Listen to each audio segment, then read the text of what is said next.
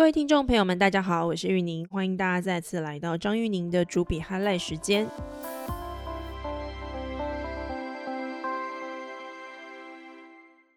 上一次我跟大家聊播音的话题，今天要来跟大家分享《经济学人》跟《纽约时报》分别在三月底的时候出的文章。这两篇文章都在谈政府的权利在这一次疫情之后发生了重要的变化。以经济学人来说，他的文章叫做《富裕国家将采取激进的经济政策来应对 COVID-19》，也就是富裕国家会透过各种纾困的方案来解决因为疫情而造成的经济问题。但这篇文章虽然看起来在谈经济政策，但大部分内容其实都是在警告政府的权力正在无限扩张。《纽约时报》同样一周出了一篇文章，它的标题是“新冠疫情在全球催生独裁和滥权”。这个文章的标题就更好懂了。整篇文章都在谈政府的权力在这次疫情的过程当中持续的扩张。这些媒体他们在担忧的是，当我们为了要防止疫情而允许政府用各种权力来要求我们必须待在家里，要求我们把我们个人的隐私的资讯分享给政府。或甚至要求我们要用人民的纳税钱来为企业纾困的同时，未来我们可以把政府的这些权利收回来吗？以经济学人这一篇来说，他谈到了在过去这段时间，因为短短三个月，整个疫情遍布全球，所以美国政府跟欧美政府都寄出了前所未有的纾困的方案。以美国来说，大家都应该都有听过，川普政府在国会推动了金额高达两兆美元的纾困方案。这样的数字是史无前例的。即使在二零零八年的时候，奥巴马政府他们的纾困金额都只有这样子的一半。而这次在疫情纾困的过程当中，两兆美元的纾困内容，除了针对中小企业的三千五百亿美元纾困，以及对于失业者的直接现金发放之外，里面有更大幅度的金额用在对于大型企业的借贷跟协助。上一次我跟大家分享的波音就是其中的一种案例。除了这个纾困方案之外，美国联准会主席鲍尔也在上个月的二十三号时候宣布史无前例的无限 QE 量化宽松的政策。他说，美国的政府将会无限量收购市场上的债券资产，以稳定这个市场。这个做法不只是美国，在欧洲我们也看到类似的状况。欧盟政府也在同一个时间宣布无限 QE。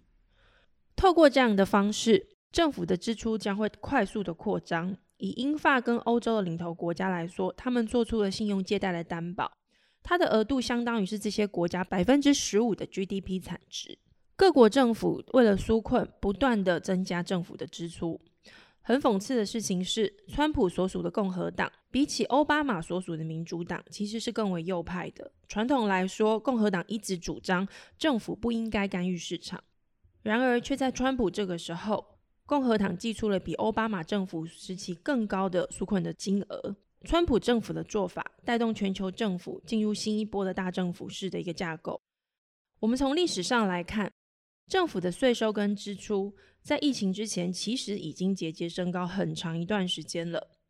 我们目前可以追溯到的国家里面，过去三十年来有三分之二的政府它的支出是持续增加的。其中，以美国政府来说，它在公共花费上的支出比起三十年前多了百分之八。我们从理论上来看，这个结果会导致政府的权力持续的扩张，而政府长期也只会越管越多，越花越多。不是因为政府想要这么做，而是因为当人民越来越富裕的时候，就会要求越来越完善的公共福利政策，而他们对政府的期望值就会增加。比如说，他们会希望政府能够增加国民教育的支出，能够针对失业的补助持续的补贴，而这些政策在民主国家是很难撤回的。我们从过去历史的轨迹来看，政府增加税收跟增加支出彼此是相辅相成的，而这两个项目的支出的高峰点就是战争，政府会在战争前后大量征税，在市场上面大手笔的借贷。这样强制性的让向人民借钱，才能够完成打仗的时候需要的资源。而在战争之后，政府的权力也会越长越大，越来越官僚。而在那之后，资本国家的开销就已经抬升了一大截。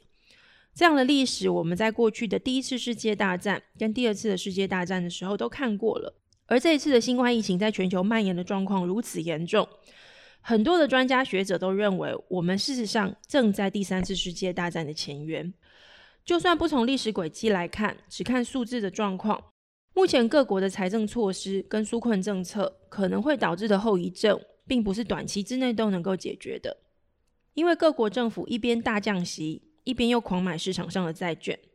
接下来就必须要仰赖长期的新的政策。才能够盯住这些政府的借贷的利率，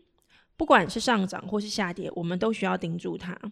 在这样的状况之下，看着这次疫情融通如此大笔纾困，可能下次又会有政治的政策说有境外敌人需要征战、需要开销，或者会有紧迫的绿能议题需要预算。从此，政府的纾困跟政府的扩大支出，还有扩大税收，会变成一个长期的循环。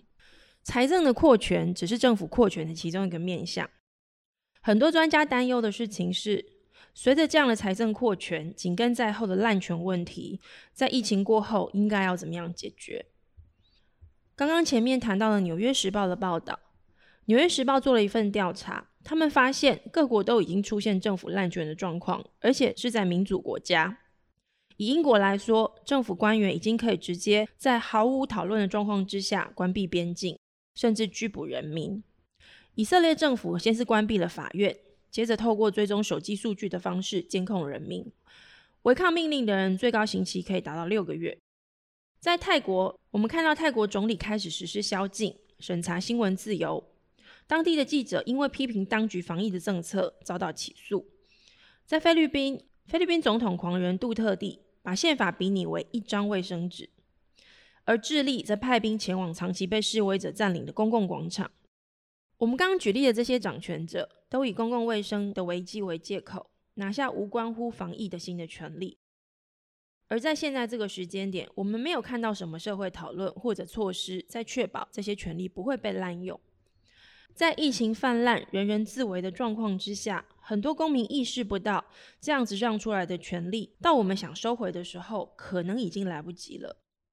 在台湾，我们其实也面临同样的状况。我们允许疫情指挥中心使用我们的手机监控我们的进出，而这些事情在没有疫情的状况之下，台湾社会并不会那么轻易的答应政府做这个事情。但如今我们并没有看到新闻媒体的记者或相关的报道在讨论这件事。我们更关心的事情是居家检疫者是否遵循政府的禁令。我们对于警察透过手机监控的方式。把啪啪走的人带回家，或甚至给予高额罚款、额手称庆。但台湾需要讨论的问题，我们需要思考的问题是，在疫情结束之后，